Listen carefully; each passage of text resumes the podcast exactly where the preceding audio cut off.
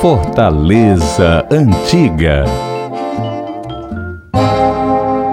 É esse problema de rouquidão que enfrento, ainda estou enfrentando nestes últimos dias, me lembrou uma palavra muito usada em minha casa há muitos anos: embrocação. Quem é que sabe por aí que é embrocação?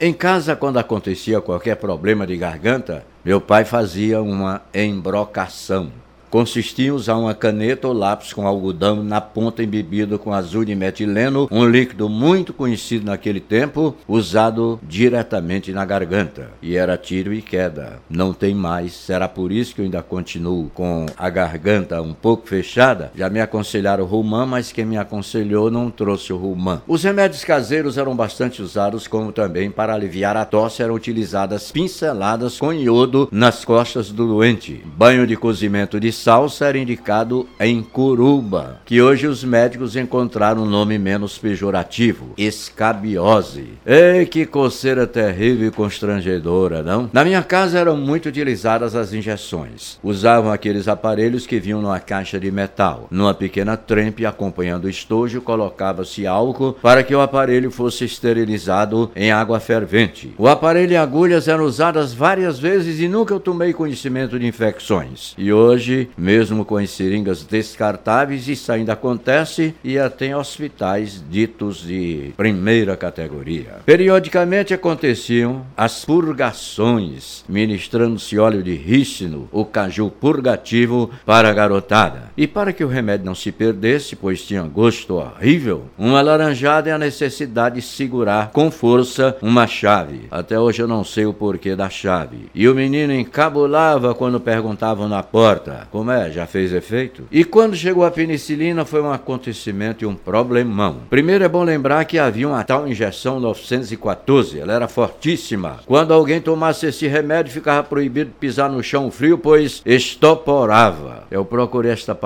no pai dos pobres, o velho Aurélio, e não encontrei. Significava morte. Estoporava, morria. Estoporava também quem tomasse café quente e saísse da chuva, ou então comesse manga com febre. Retornando à penicilina ela era vendida em dois frascos, um com soro e o outro com pó, o remédio, para misturar, mas era necessário conservar em geladeira. Poucos possuíam, poucos tinham geladeira, conhecida como Frigidaire. Era a marca que caracterizou toda a geladeira, assim como Osterizer, era assim que a gente falava sobre o liquidificador. Pois bem, quem não tinha geladeira, a maioria era incomodar os vizinhos de hora em hora, incluindo a noite. Ou então comprar nos fundos o Majestic no centro da cidade o gelo acompanhado de raspa de madeira para conservar. E na casa, onde não havia quem aplicasse injeção, podia-se pedir ajuda a quem soubesse ou contratava uma enfermeira como a dona Estefânia, da Rua do Imperador ela acumulava as funções de enfermeira com de parteira diplomada. Pois é isso, meus amigos. Este meu problema na garganta deu assunto para esta despretensiosa conversa com vocês neste começo de programa na FM Assembleia. A doença ou patologia, como diz os médicos, até que serviu, não?